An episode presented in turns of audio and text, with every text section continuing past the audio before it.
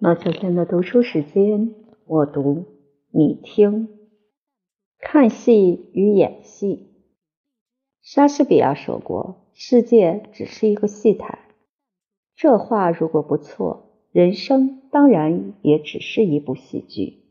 戏要有人演，也要有人看。没有人演，就没有戏看；没有人看，也就没有人肯演。演戏人在台上走台步、做姿势、拉嗓子、嬉笑怒骂、悲欢离合，演得酣畅淋漓、静态极言；看戏人在台下呆目瞪视、得意忘形、拍案叫好，两方皆大欢喜。欢喜的是人生煞是热闹，至少是这片刻光阴不曾空过。世间有生来是演戏的，也有生来是看戏的。这演与看的分别，主要的在如何安顿自我上面建出。演戏要置身局中，时时把我抬出来，使我成为推动机器的枢纽，在这世界中产生变化，就在这产生变化上实现自我。看戏要置身局外，时时把我搁在旁边，始终维持一个关照者的地位，吸纳这世界中的一切变化，使他们在眼中成为可欣赏的图画，就在这变化图画的欣赏上面实现自我。因为有这个分别，演戏要热要动，看戏要冷要静。拿起算盘来，双方各有盈亏。演戏人为着饱尝生命的跳动而失去流连玩味，看戏人为着玩味生命的形象而失去身历其境的热闹。能入与能出，得其园中与超以向外，是势难兼顾的。这分别像是极平凡而琐屑。其实却含着人生理想这个大问题的大道理在里面。古今中外许多大哲学家、大宗教家和大艺术家，对于人生理想费过许多摸索、许多争辩。他们所得到的不过是三个不同的简单的结论：一个是人生理想在看戏，一个是他在演戏，一个是他同时在看戏和演戏。先从哲学说起，中国主要的固有的哲学思潮是儒道两家。这大体说，儒家能看戏而却偏重演戏，道家根本藐视演戏，会看戏而却也不明白的把看戏当作人生理想。看戏与演戏的分别，就是中庸一再提起的知与行的分别。知是道论学。是格物穷理，是注视事物变化的真相；行是尊德行，是修身齐家治国平天下，是在事物中起变化而改善人生。前者是看，后者是演。儒家在表面上同时讲究这两套功夫。他们的祖师孔子是一个实行家。也是一个艺术家，放下他着重礼乐诗的艺术教育不说，就只看下面几段话：“子在川上曰：‘逝者，如斯夫，不舍昼夜，渊非利天，鱼跃于渊，言其上下察也。天何言哉？天何言哉？四时行焉，百物生焉。今夫天自昭昭之多。’”及其无穷也，日月星辰系焉，万物复焉。今夫地一撮土之多，及其广厚，在华岳而不重，整河海而不泄，万物在焉。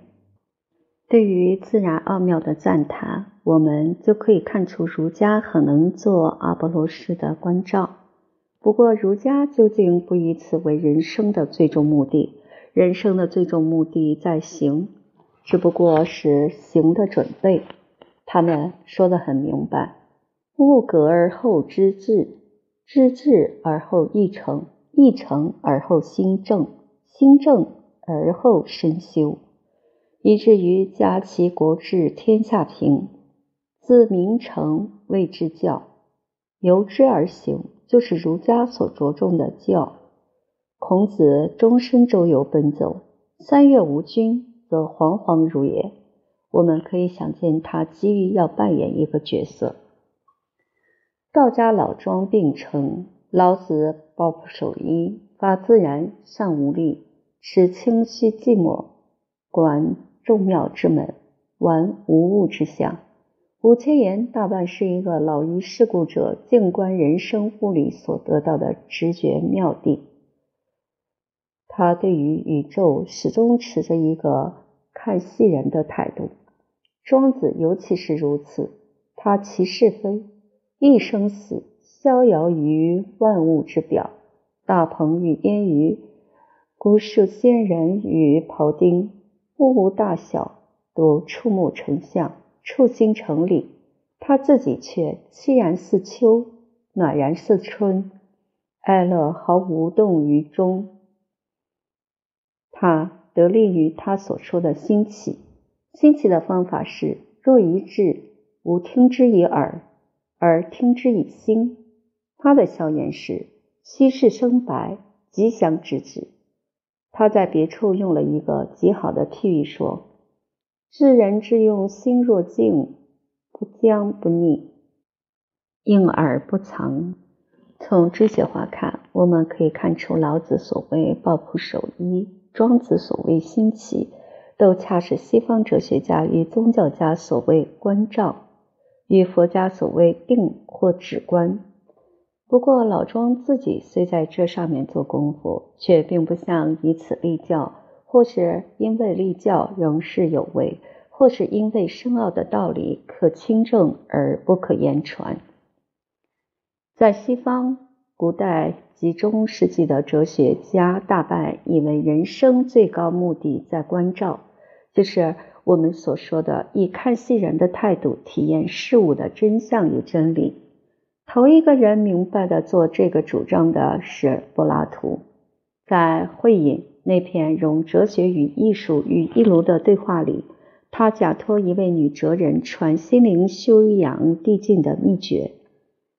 那全是一种分期历程的审美教育，一种肢解上的冒险长征。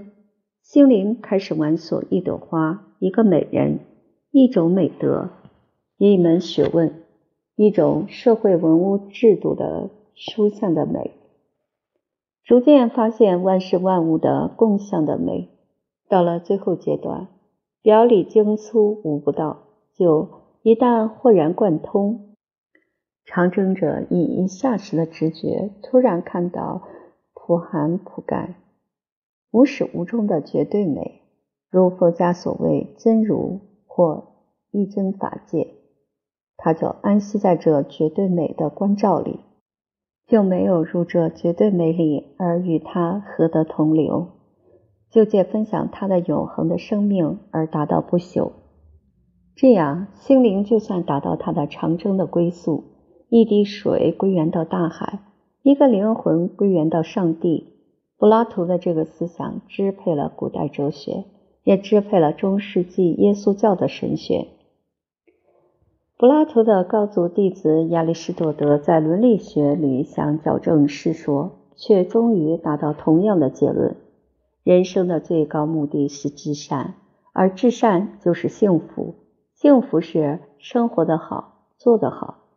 它不只是一种道德的状态，而是一种活动。如果只是一种状态，它可以不产生什么好结果。比如说，一个人在睡眠中，为其是活动，所以他必见于行动。犹如在奥林匹克运动会中，夺锦标的不是最美最强悍的人，而是实在参加竞争的选手。从这番话看。亚里士多德似主张人生目的在实际行动，但是在绕了一个大弯子以后，到最后终于说，幸福是理解的活动，就是去关照的形式的那种活动。因为人之所以为人，在他的理解方面，理解是人类最高的活动，也是最持久、最愉快、最无待外求的活动。上帝在假设上是最幸福的，上帝的幸福只能表现于知解，不能表现于行动。所以在关照的幸福中，人类给予神明比肩。说来说去，亚里士多德仍然回到柏拉图的看法。人生的最高目的在看而不在言。在近代德国哲学中，这看与演的两种人生观也占了很显著的地位。整个的宇宙，自大地山河，以至于草木鸟兽，在唯心派哲学家看，只是无人知识的创造品。知识了解了一切，同时就已创造了一切。人的行动当然也包含在内，这就无异于说，世间一切演出的戏都是在看戏人的一看之中成就的。看的重要可不言而喻。叔本华在这一看之中找到悲惨人生的解脱。据他说，人生一切苦恼的源泉就在意志行动的原动力，意志起于需要或缺乏。一个缺乏填起来了，另一个缺乏就又随之而来。所以，意志永无延足的时候，欲望的满足只像是扔给乞丐的赈济，让他今天赖以过活，使他的苦可以延长到明天。这意志虽是苦因，却与生俱来，不易消除。唯一的解脱。在把它放射为意象，化成看的对象，意志既化成意象，人就可以由受苦的地位移到艺术关照的地位，于是罪孽苦恼变成庄严优美，生命和他的形象于是成为飘忽的幻象，掠过他的眼前，犹如清梦掠过沼水中半醒的眼。真实世界也由它里面照耀出来，他就不再能蒙昧它。换句话说，人生苦恼起于眼，人生解脱在看。尼采把叔本华的这个意思发挥成一个更较具体的形式。他认为人类生来有两种不同的精神，一是日神阿波罗的，一是酒神。狄俄尼索斯的日神高居奥林匹斯峰顶，一切事物借他的光辉而得形象。他凭高静观，世界投影于他的眼帘，如同投影于一面镜。他如实吸纳，却恬然不起忧喜。酒神则趁生命中最繁盛的时节，酣饮高歌狂舞，在不断的生命跳动中。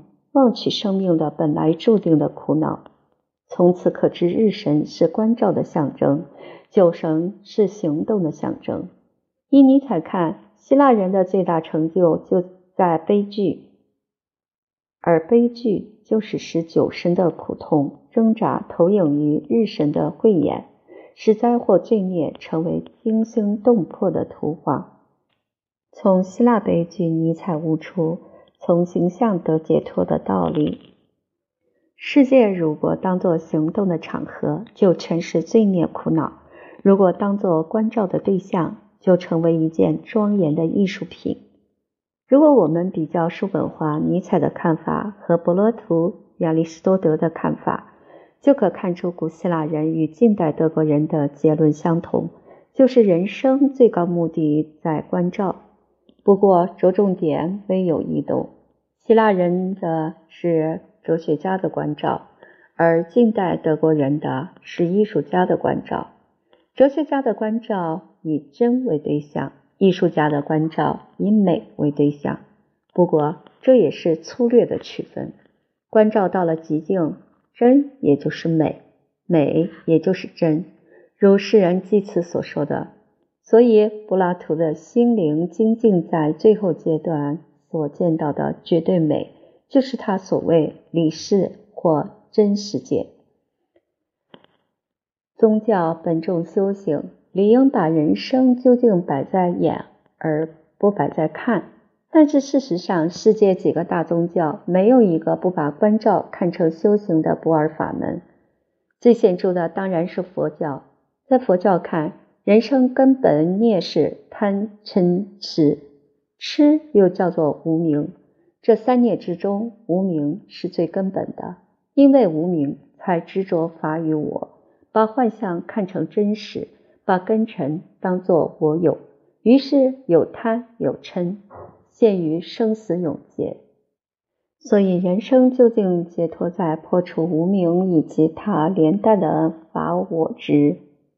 破除无名的方法是六波罗蜜，其中初四：布施、持戒、忍辱、精进，在表面上似侧重型，其实不过是最后两个阶段——禅定、智慧的预备。到了禅定的境界，直观双运，于是就起智慧，看清万事万物的真相，断除一切孽障执着，到孽情正真如，功德就圆满了。佛家把这种智慧叫做大圆净智。佛地经论做这样解释：如圆净即善摩营，见净无垢。光明遍照，如是如来大圆净智于佛智上一切烦恼所知障垢用出离故，即善莫应，唯一指定所摄持故，见净无垢，作诸众生利乐是故，光明遍照。如圆镜上非一众多诸影像起，而圆镜上无诸影像。而此圆镜无动无作，如是如来圆镜之上，非一众多诸之影起；圆镜之上无诸之影，而此之镜无动无作。这譬喻很可以和尼采所说的阿波罗精神对照。也很可以见出大乘佛家的人生理想与柏拉图的学说不谋而合。人要把心磨成一片大圆镜，光明普照，而自身却无动无作。佛教在中国成就最大的一宗是天台，最流行的一宗是净土。天台宗的要义在止观，净土宗的要义在念佛往生。都是在观照上做修持的功夫。所谓止观，就是静坐摄心入定，默观佛法与佛像。净土则偏重念佛名，观佛像，以为如此即可往生西方极乐世界。以文殊般若经说：若善男子、善女子。应在空间处舍足论意，随佛方所，端身正相，不取相貌，细心一佛，专称名字，念无休息，即是念中，能见过现未来三世诸佛。这种凝神观照，往往产生中世纪耶教徒所谓灵见，对象或为佛像。或为庄严宝塔，或为极乐世界。佛家往往用文字把他们的灵界表现成想象丰富的艺术作品，像《无量寿经》《阿弥陀经》之类作品，大抵都是这样产生出来的。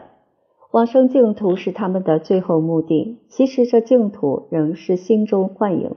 所谓往生，仍是在关照中成就，不一定在。地理上有一种搬迁，这一切在耶稣教中都可以找到它的类似。耶稣自己像释迦一样，是经过一个长期静坐默想而后证道的。天国就在你自己心里，这句话也有唤醒人反求诸心的倾向。不过，早期的神父要和极艰久的环境奋斗。精力大半耗于奔走步道和避免残杀。到了三世纪后，耶稣教的神学逐渐与希腊哲学合流，形成所谓新柏拉图派的神秘主义。于是，关照成为修行的要诀。依这派的学说，人的灵魂约与上帝一起，没有肉体感官的障碍，所以能关照永恒真理。投生以后，他就依附了肉体，就有欲，也就有障。人在灵方面仍近于神，在肉方面则近于兽。肉是一切罪孽的根源，灵才是人的真性。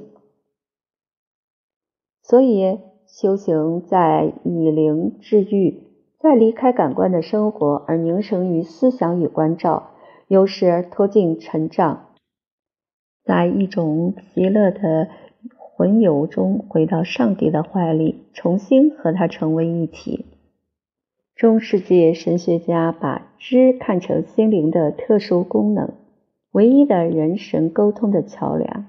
知有三个等级：感觉。思考和关照，关照是最高的阶段。它不但不要加道于感觉，也无需用概念的思考。它是感觉和思考所不能羁绊的知的圣境，一种直觉，一种神佑的大彻大悟。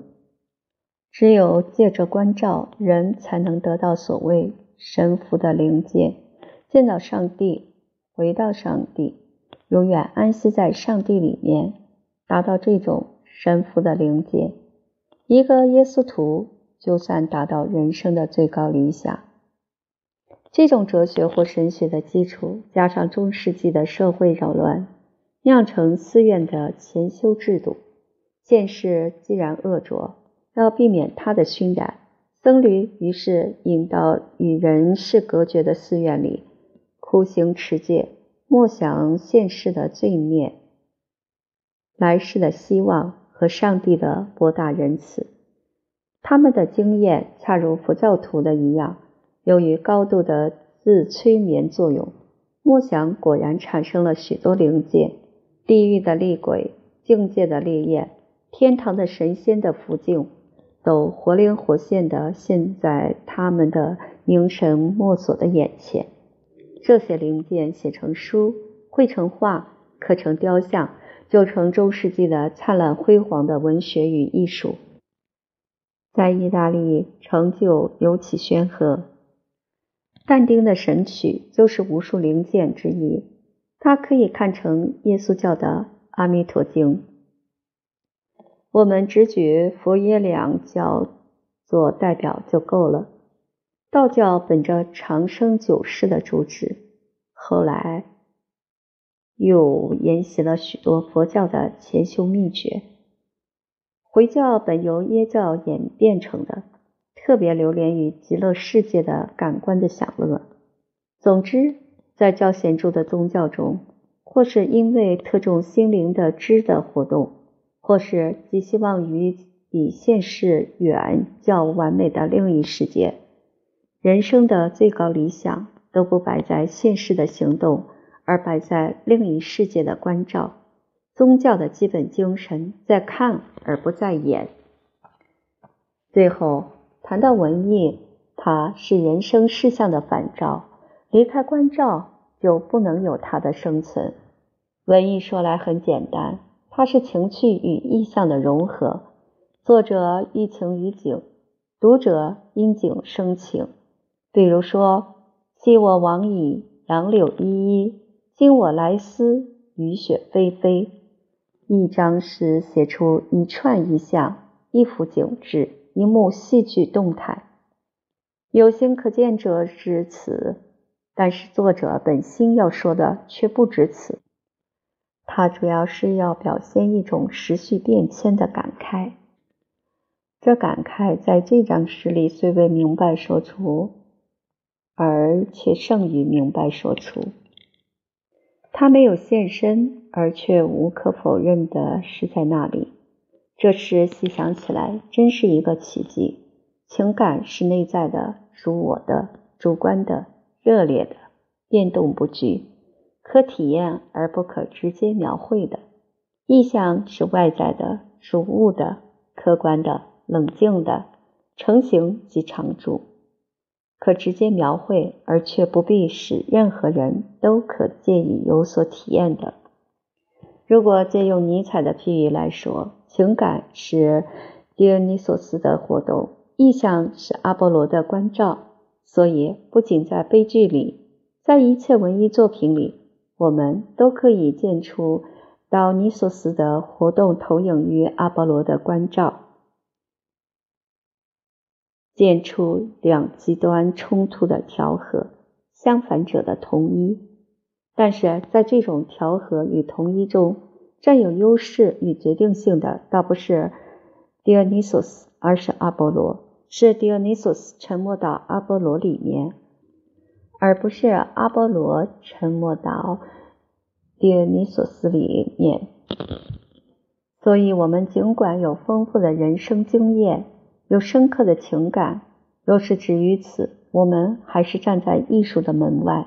要升堂入室，这些经验与情感必须经过阿波罗的光辉照耀，必须成为关照的对象。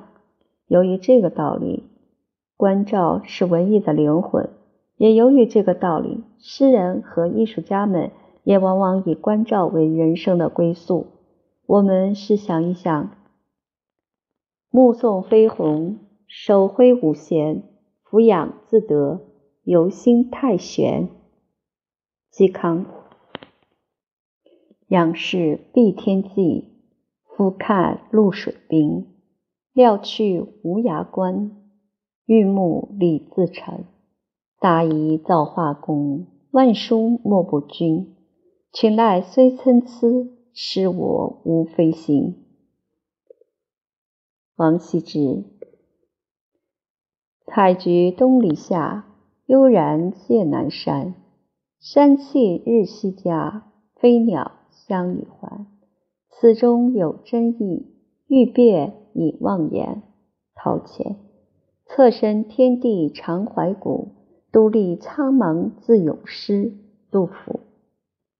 从朱氏所表现的雄精气度与理想，就可以明白诗人与艺术家如何在静观默玩中得到人生的最高乐趣。就西方文艺来说，有三部名著可以代表西方人生观的演变。在古代是柏拉图的《会饮》，在中世纪是但丁的《神曲》，在近代是歌德的《浮士德》。《会饮》如上文已经说过的是心灵的审美教育方案。这教育的历程是由感觉经理智到慧解，由书象到共象，由现象到本体。由时空限制到超时空限制，它的终结是在沉静的关照中得到豁然大悟，以及个体心灵与弥漫宇宙的整一的纯粹的大心灵合得同流。由古希腊到中世纪，这个人生理想没有经过重大的变迁，只是加上耶教神学的渲染。神曲在表面上只是一部游记。但丁叙述自己游历地狱、境界与天堂的所见所闻，但是骨子里它是一部寓言，叙述心灵由罪孽经忏悔到解脱的经过。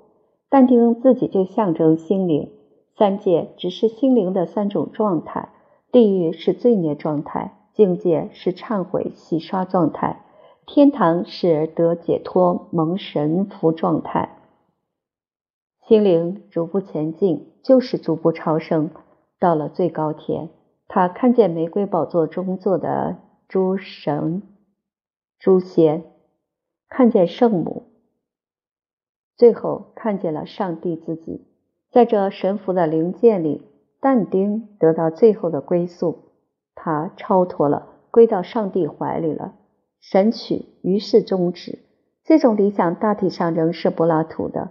所不同者，柏拉图的上帝是理事，绝对真实界本体，无形无体的超时超空的普运周流的大灵魂；而但丁则与中世纪神学家们一样，多少把上帝当作一个人去想，他糅合神性与人性于一体，犹如耶稣。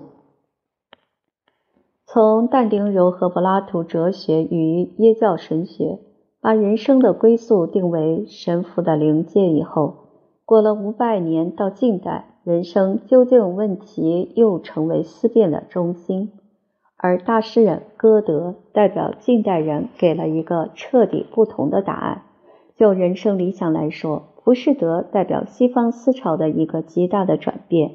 但丁所要解脱的是象征情欲的三猛兽和象征愚昧的黑树林。到浮士德，情境就变了，他所要解脱的不是愚昧，而是使他觉得腻味的丰富的知识。理智的关照引起他的心灵的烦躁不安，物极思烦。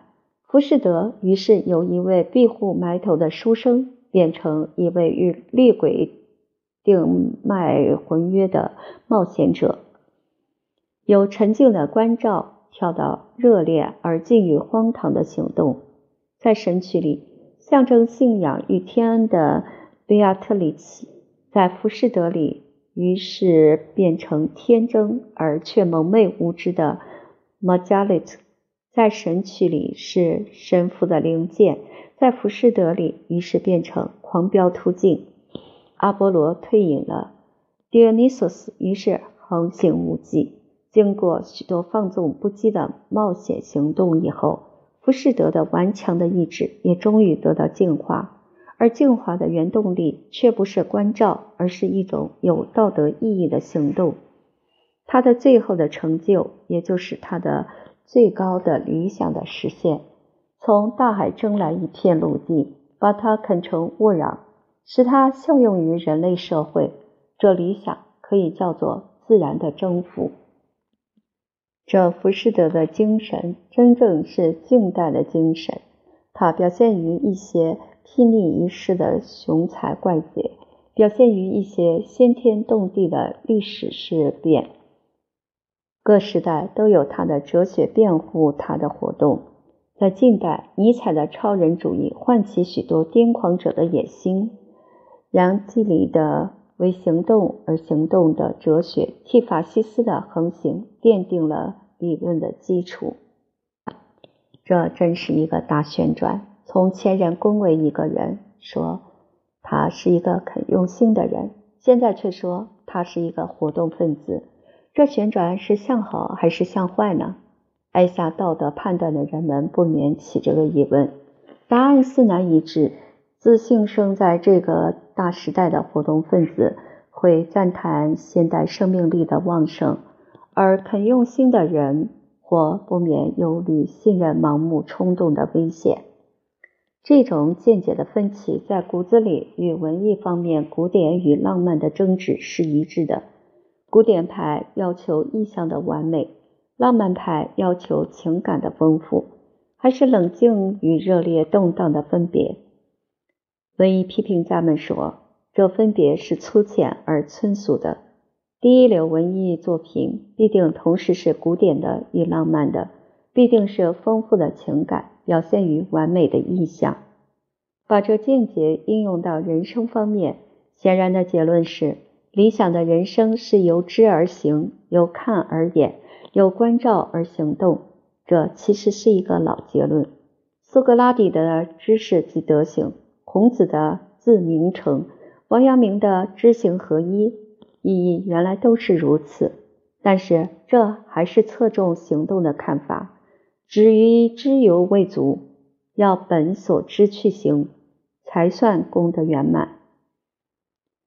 这正如尼采在表面上说明了日神与酒神两种精神的融合，实际上仍是以酒神精神沉没于日神精神，与行动投影于关照。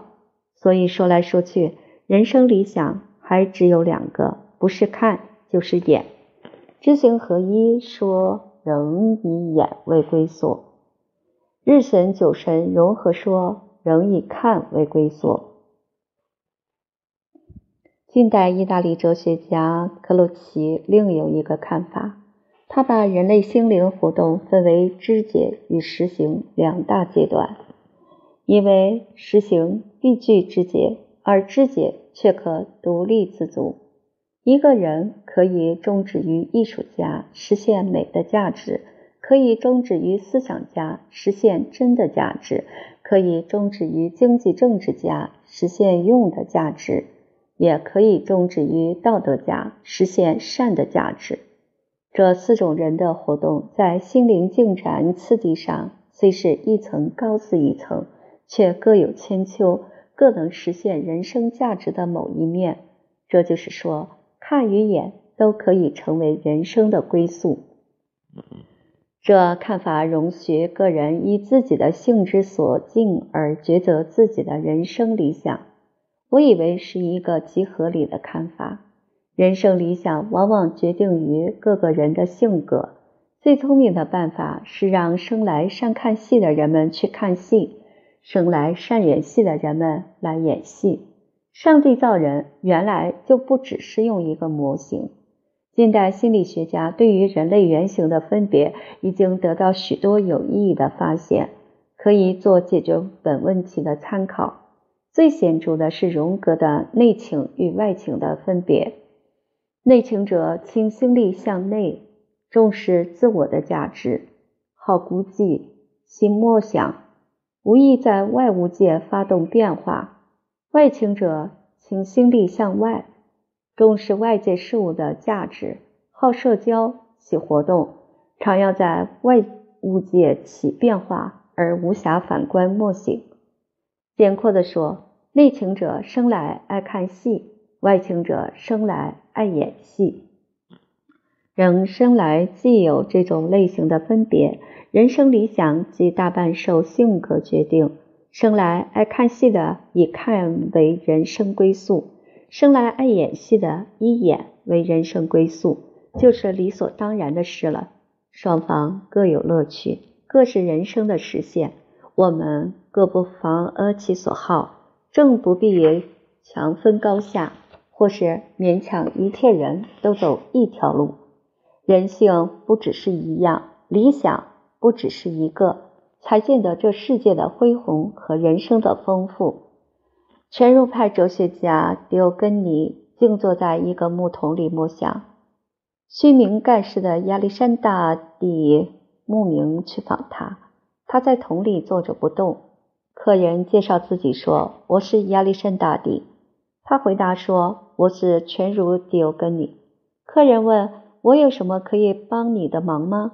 他回答：“只请你站开些。”不要挡着太阳光，这样就匆匆了结一个有名的会晤。